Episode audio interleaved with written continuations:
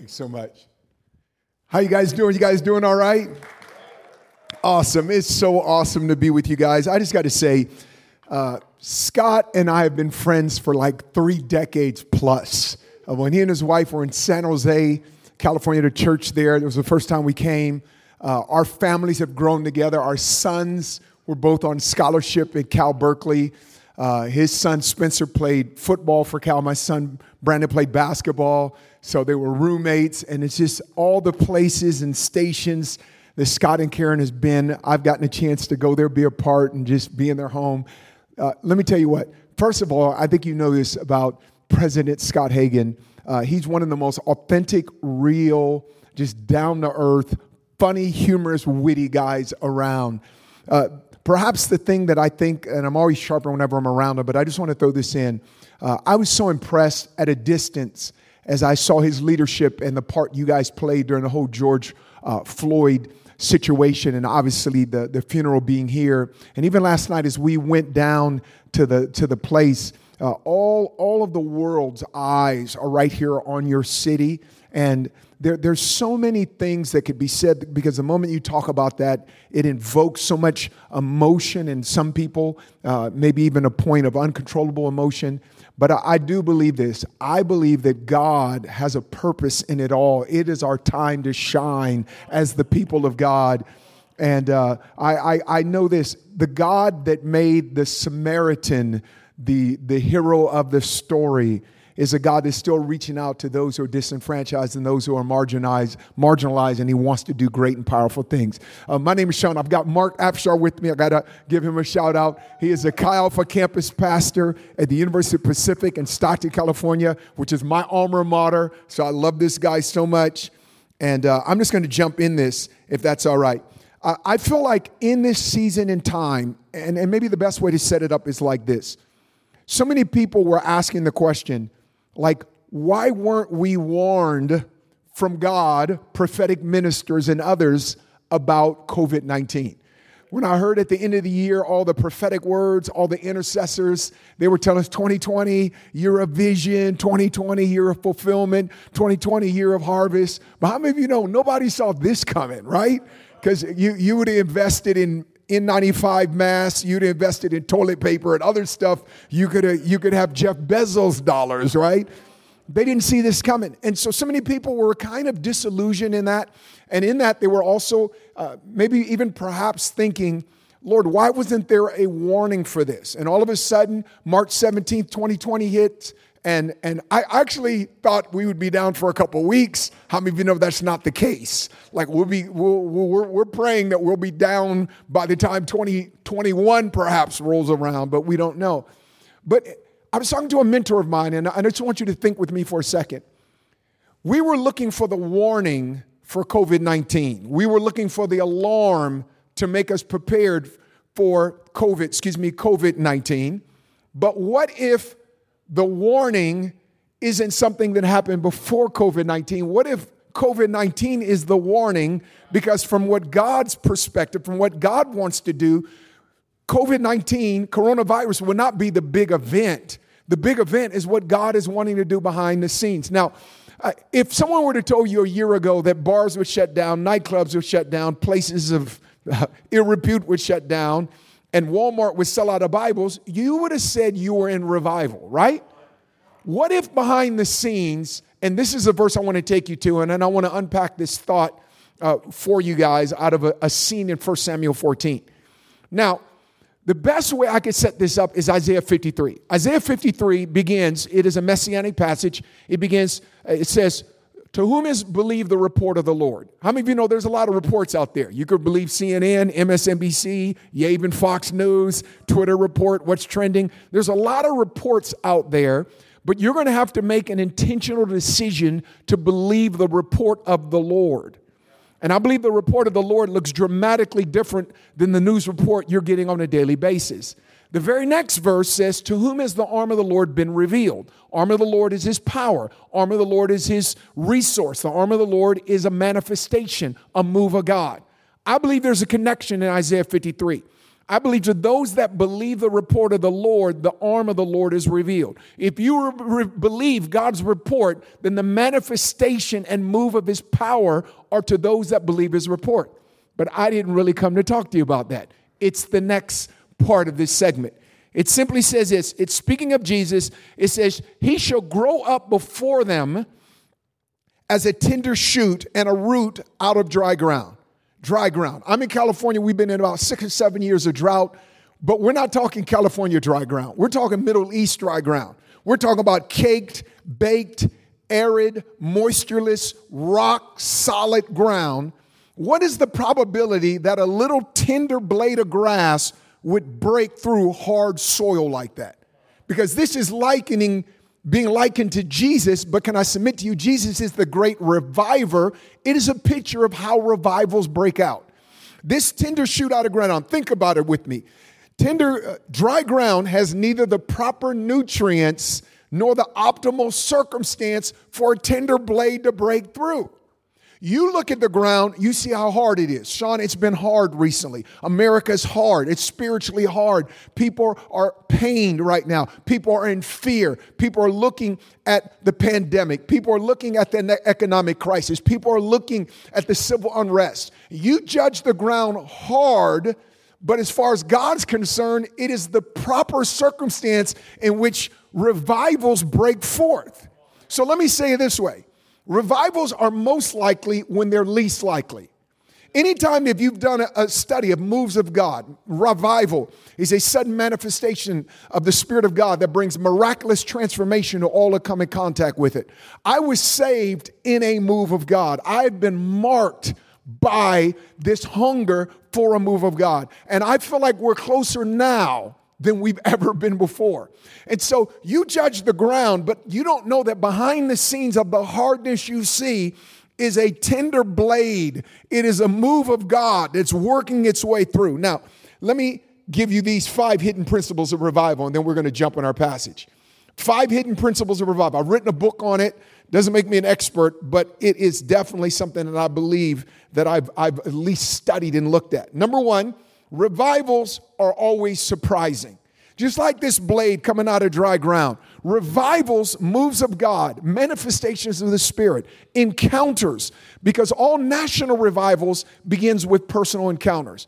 I didn't know that when I was in a dorm room at the University of Pacific, I was going to kill myself the next day. I cry out to God in desperation. I had no idea in the hardest place of my life, having had my dad shot at nine years of age uh, by policemen, proven in court it was racially motivated, having my grandmother died of cancer, four to five closest people to me had died. I did not know that at the hardest place in my life in which I was going to commit suicide the next day, that that night Jesus would visit me, encounter me, show up in my room, and so his signature move has always been, as I've observed, when it looks like it is most difficult, least likely scenario, those are the times that God takes center stage. Revivals are always surprising. Why? Because God knows it and the timetable, and we don't. Number two, the situation is important. Because before revivals break out, God loves to stack the odds. He's not only going to have his prophet Elijah called on fire, he's going to three times soak the sacrifice in the middle of a drought because before moves of God, God always stacks the odds. When you begin to see the odds stacked against you, there ought to be a smile that, that you somehow say, This is so bad, it must be God. In other words, this is looking like a setup for what God wants to do.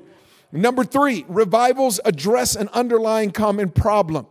Revivals address a problem, often, listen to me, often a problem we don't think we have. I think the, the North American church has had a love problem, but God is dealing with a love problem right now. Come on, somebody, as we speak. Revivals come to address a problem. And then, number four, revivals come to the unpredictable because God's values people different than we value people.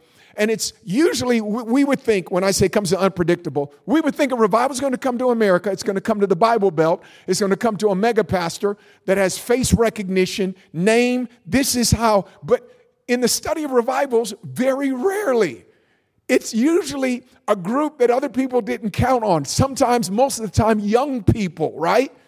It usually sometimes comes to storefront churches, it comes to the country church, it comes to the urban church, it comes to areas that others discount. And then finally, God always uses unexpected people to lead revival. And I believe there are various reasons for that. Now, if I were to list the most prevalent attitude that I believe blocks moves of God, if I were to share with you, because I think it's an inside job, it is this particular characteristic, and this characteristic is most frightening because it, it's right now the air we breathe. Now, let me express this to you.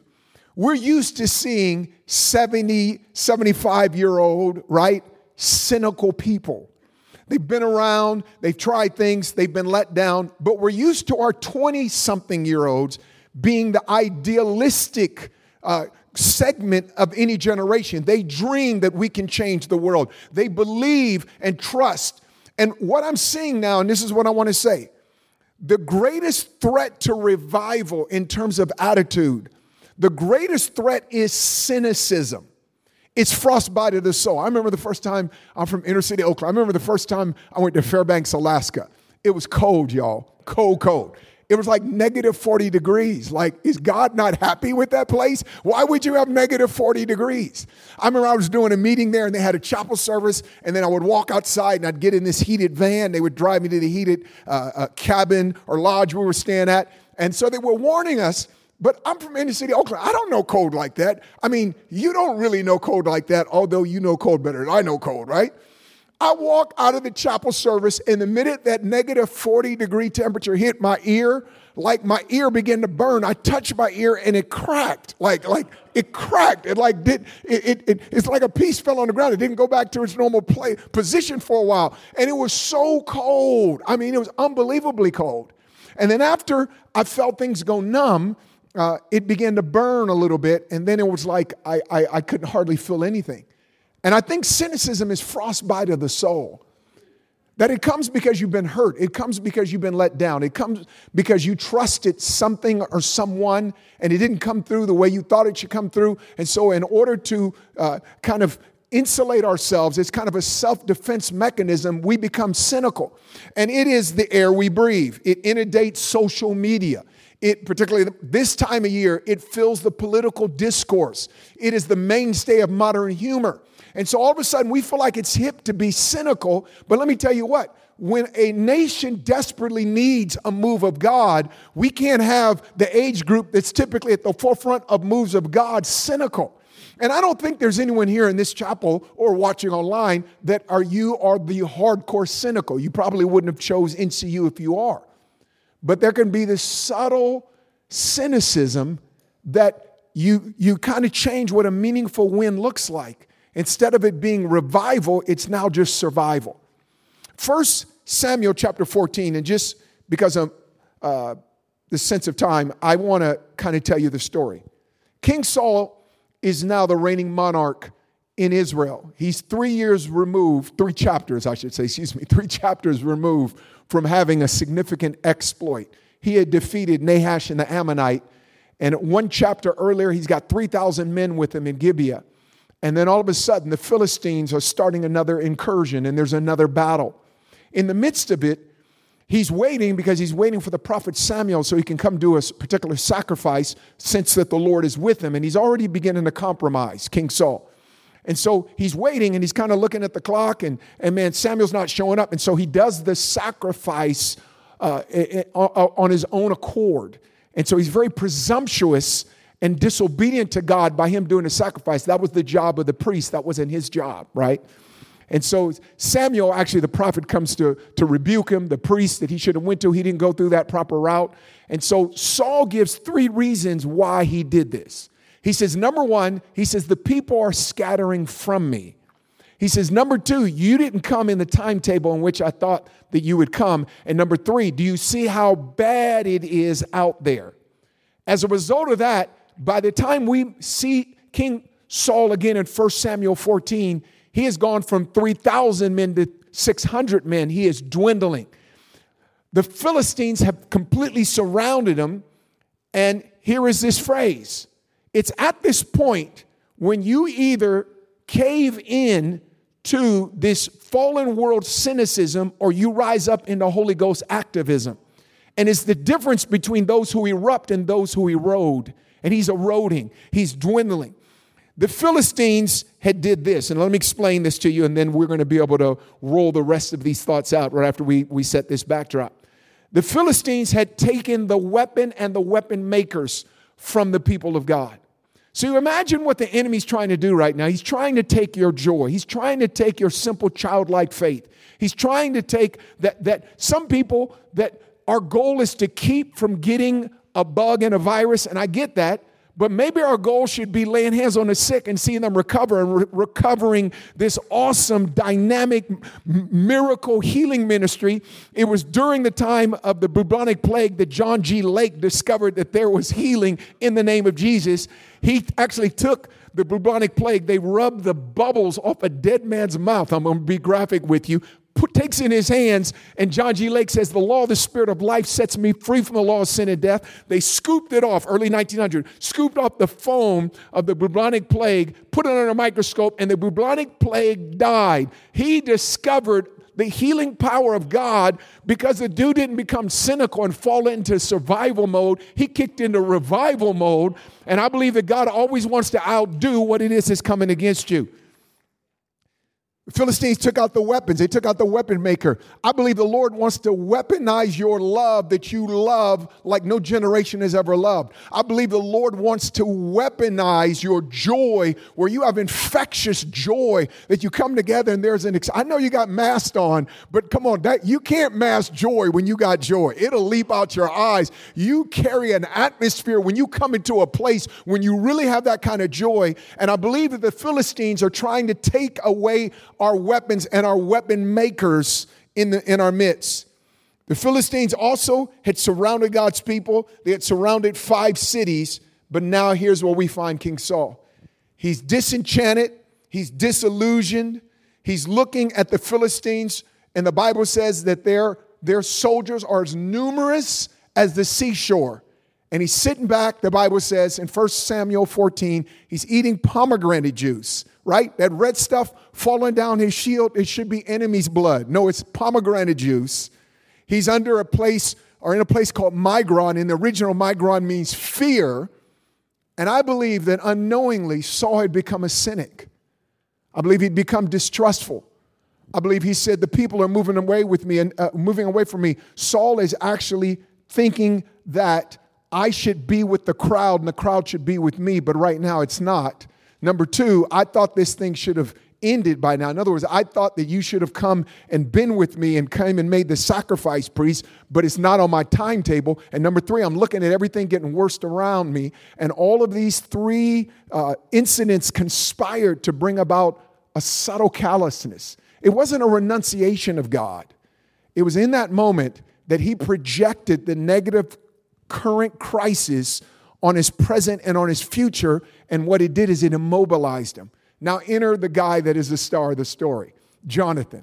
I love this guy. You know why? Because the dude had a seriously bad idea. It's horrible, all right? Here's Jonathan. He finds one other guy in the midst of his quarantine, equally as crazy for God as he is, his armor bearer. And he says to a group of Philistines is as numerous as the seashores, there's two of them, and they only have one sword between them. And he says, let's go attack them. That idea is horrible. Anybody hearing me? Like, what's your strategy? We will surround them. I'll take the front, you take the back. And I thought, how does that even happen? During 1904, during, in a place called Wales, which I, I went there, I went to this church, Loughor Wales, Moriah Chapel. Out back is, is buried a tremendous revivalist. And this tremendous revivalist's name was Evan Roberts. In the midst of a time, and I, if I had more time, I could, I could literally list the conditions of Wales during the time, but they were far from a godly place. It was godless. And in the midst of that, it was a guy that during his teenage years is when he began praying, but by the time he hit his 20s, he was convinced that a move of God was coming to his nation when everyone else says, You're crazy. Can you see? Look around right now. He actually came out of prayer one time and told his best friend, We're about to see 100,000 people come to know the Lord. Well, history backed him up because within six months of him having that vision and sharing it with his friend, they saw 100,000 people come to know the Lord. And the Welsh revival became the great Welsh revival that literally Azusa Street, literally, there, there was a intercessor, Charles Parham, that was in touch with Evan Roberts, and he was kind of coaching him through him and W.J. Seymour, the great revival that took place. And it was all connected back to a guy in the darkest time had the greatest faith. And I believe it's time to shake the cynicism. And this is what Jonathan said I could stay in the cave of cynicism, or I could choose to move, go where I feel God is moving. And right now, I feel like God is attacking the enemy. So I'm not going to stay here. And so he has to pass through a couple cliffs, which I think are very interesting. One literally means a slippery slope, one means a thorny cliff. And sometimes God doesn't make the way easy for people to leave this place of cynicism and come to vibrant, explosive faith. But can I just say to you, we need you to have a vibrant, explosive faith in the midst of a backdrop where you would be entitled to be bummed out and just be in survival mode and just kind of like go from place to place and Purell yourself and just try to make it through and survive and hope one day. But what if right now God wants to pour out his spirit in the midst of a COVID 19 season, in the midst of civil unrest? What if it right now? See, I, I feel like people are closer right now to God than they've ever been before. Why? Because this is the precursor of all revival, and this is the opposite end of the spectrum, if you will, from cynicism, spiritually speaking. It's when people come become expectant, and people before they become expectant, they become desperate. And I'm telling you, people are desperate right now. There are people right now, I mean, you, you, the statistics bearing it out that more people are turning to alcohol, recreational drugs, there's divorce, there's people committing suicide, on and on and on. I've seen so many people come to know the Lord in California and other places. They're baptizing them in the Pacific Ocean by the hundreds, young people by the thousands. We haven't seen anything like that since the Jesus People movement. This is not something they'll report to you on the news, but there is a report. Why? Because there are young people that are saying, I'm not going to allow this to be the excuse for me to not go pedal to the metal, full throttle after God. Because my God, if He can get up out the tomb on a third day and if He's got creation on His resume, I'm telling you, a, a, a virus that is one one billionth of a yardstick God is not on the throne. I'm not poking fun at us. I know we got to do what we got to do. But God's not on the throne with an N95 mask, keeping the angel Gabriel six feet social distance and the angel Michael. Come on, how many of you know he's not threatened by this? This doesn't delay God's plans. God's not sitting back going, I hope this virus gets over quick so I can do what I want to do. No, God is a blade that breaks the hardest soil. He's a tender shoot out of dry ground. He's the God that, man, this thing is trying to hold back God. And the most vulnerable place of a plant is when it's a tender shoot. In its infancy, a move of God can break through the hardest times. We think we have to have this full fledged years going mighty man machine. And God is saying, in its infancy, it can break through the hardest soil.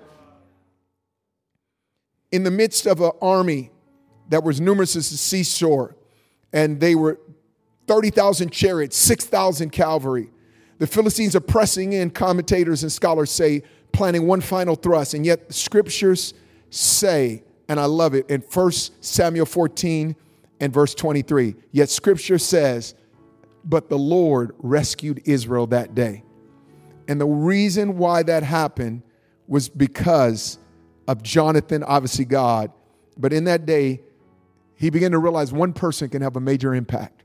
One person begins to believe, it becomes infectious. And all of a sudden, you get someone else to agree with you. They cross this half acre of land, and the narrative of Scripture says 20,000 Philistines bit the dust. And then the Lord sent an earthquake. When the Lord sent an earthquake, man, all these Philistines, numerous as seashore, they start running. Can you imagine if you were just on the side and all of a sudden you see this stampede Philistines running, you think, what has got to be chasing them? You kind of start running because you think, I better get my momentum going. You see two dudes with one sword throwing them back and forth because they don't even have equal arms access, wide eyed look in their eyes, and you're going, what the heck is going on? And it's because this is so key, and I love this, and I, I just want to get this point to you. God will intervene in the midst of your insufficiency if you will break the plane of inactivity. Let me say that again. God will intervene in the midst of your insufficiency if you will break the plane of inactivity. You know the secret of it all, and I'm closing right now. Secret of it all, because I'm searching the secret. I'm pulling out the Bible Illustrator. I'm pulling out the pulpit commentary. I got my Logos software. What would make Jonathan commit temporary intellectual suicide? And two dudes, come on, this isn't just a story, although they should make a movie out of this. It would be epic. This is history. This really happened. What would that's a that that's like who does this? And then I read this verse and I go, This is our secret. It says in 1 Samuel 14, 6. Then Jonathan said to his armor bearer, Let's cross over the camp of these uncircumcised Philistines. I've read that many times, and maybe you read that and you go, Okay, where, where's the secret in that? When Jonathan said, Let's go over to these uncircumcised Philistines, it's in that moment that he recognizes his identity. They're uncircumcised, I'm circumcised. The word uncircumcised means without covenant. In this moment, he recognized I got covenant with a covenant keeping God. They don't. God's got my back, He doesn't have their back. I have the anointing on me, angels. I've got heaven that, that would literally go with me on, on behalf of the cause of the king. They don't have that. They're uncircumcised. And it's in that moment that you recognize who you are. I was tragically gripped, and I'm, I'm going to have you bow your heads in a moment. I was tragically gripped this last week at Chadwick, Chadwick Boseman lost a battle to cancer. He's a, he's a strong believer. Obviously, great movies like 42, uh, Jackie Robinson, he did James Brown, he did Thurgood Marshall, and of course, he's known for Black Panther. In the midst of Black Panther, there's a scene where he is King T'Challa and he's losing a battle to Mbaku, who they have to have this fight for, so who would have the throne. And he's getting beat down bad. Then his mama, right? And who doesn't want Angela Bassett as your mama? Okay, she's just she's just classy and fine. Okay, she says, T'Challa, tell him who you are. And he's getting beat down bad, and all of a sudden, it's it's classic cine, cinematic, cinematic genius. He gets his look in his eye. It's that Rocky look. It's that, oh, you know what's going on. He says, I am T'Challa, son of T'Chaka, king of Wakanda. And he just beats the dude down. And he, of course, he takes the throne. But there's a principle. When you rediscover who you are, it activates your fight. And that's what I'm calling you to be and to do. You've got a fight in you. We're going to fight a good fight. We're going to be people of faith. We're going to believe that in the midst of this, God could pour out His Spirit. I could have the best year, best semester ever. I'm not waiting for COVID to get over. COVID better hope we get over it, man, because I'm telling you right now, we're going to go after God. And so I want you to bow your heads. Jesus, I just pray, God, right now, all across this place, I believe that what you're wanting to tell us is you could win with what you got, you could win with who you have, and you could win from where you're at. You can win with who, what you've got. You can win with who you have. You can win from where you're at because you're the blade breaking through the dry ground. I pray all across this chapel that we would just begin to shake off as kind of we are doing this different, and I love it. We're going to go back into worship, but I pray rather right now that Lord, you would rekindle a flame, God I pray we wouldn't sit back in any level of kind of dullness or, or lethargy or kind of like a low grade, I'm just trying to avoid stuff right now. No, I pray that we would be people that God would breach new territory, take new ground. Lord, that we would say that I'm going to draw nearer to Christ than I've ever been. I'm going to be the most radical believer. If the devil thinks for a moment that he could get me in a cave of cynicism, he's wrong. This is my hour. For this purpose I came. And Lord, I thank you, God, that there's purpose, divine intention, and anointing all over this place. I'm going to ask the worship team just to sing a song, but if you would remain, I'm going to have in a moment Mark come up and we're just going to begin to minister over people. But I just feel like right now, just let's just allow the worship team. And if you would enter in, don't let this mask be anything that would keep you from lifting your voice and praising God and going after God in your heart and saying, God, I'm here for you to mark me because if you mark me, you can use me to mark history. In Jesus' name.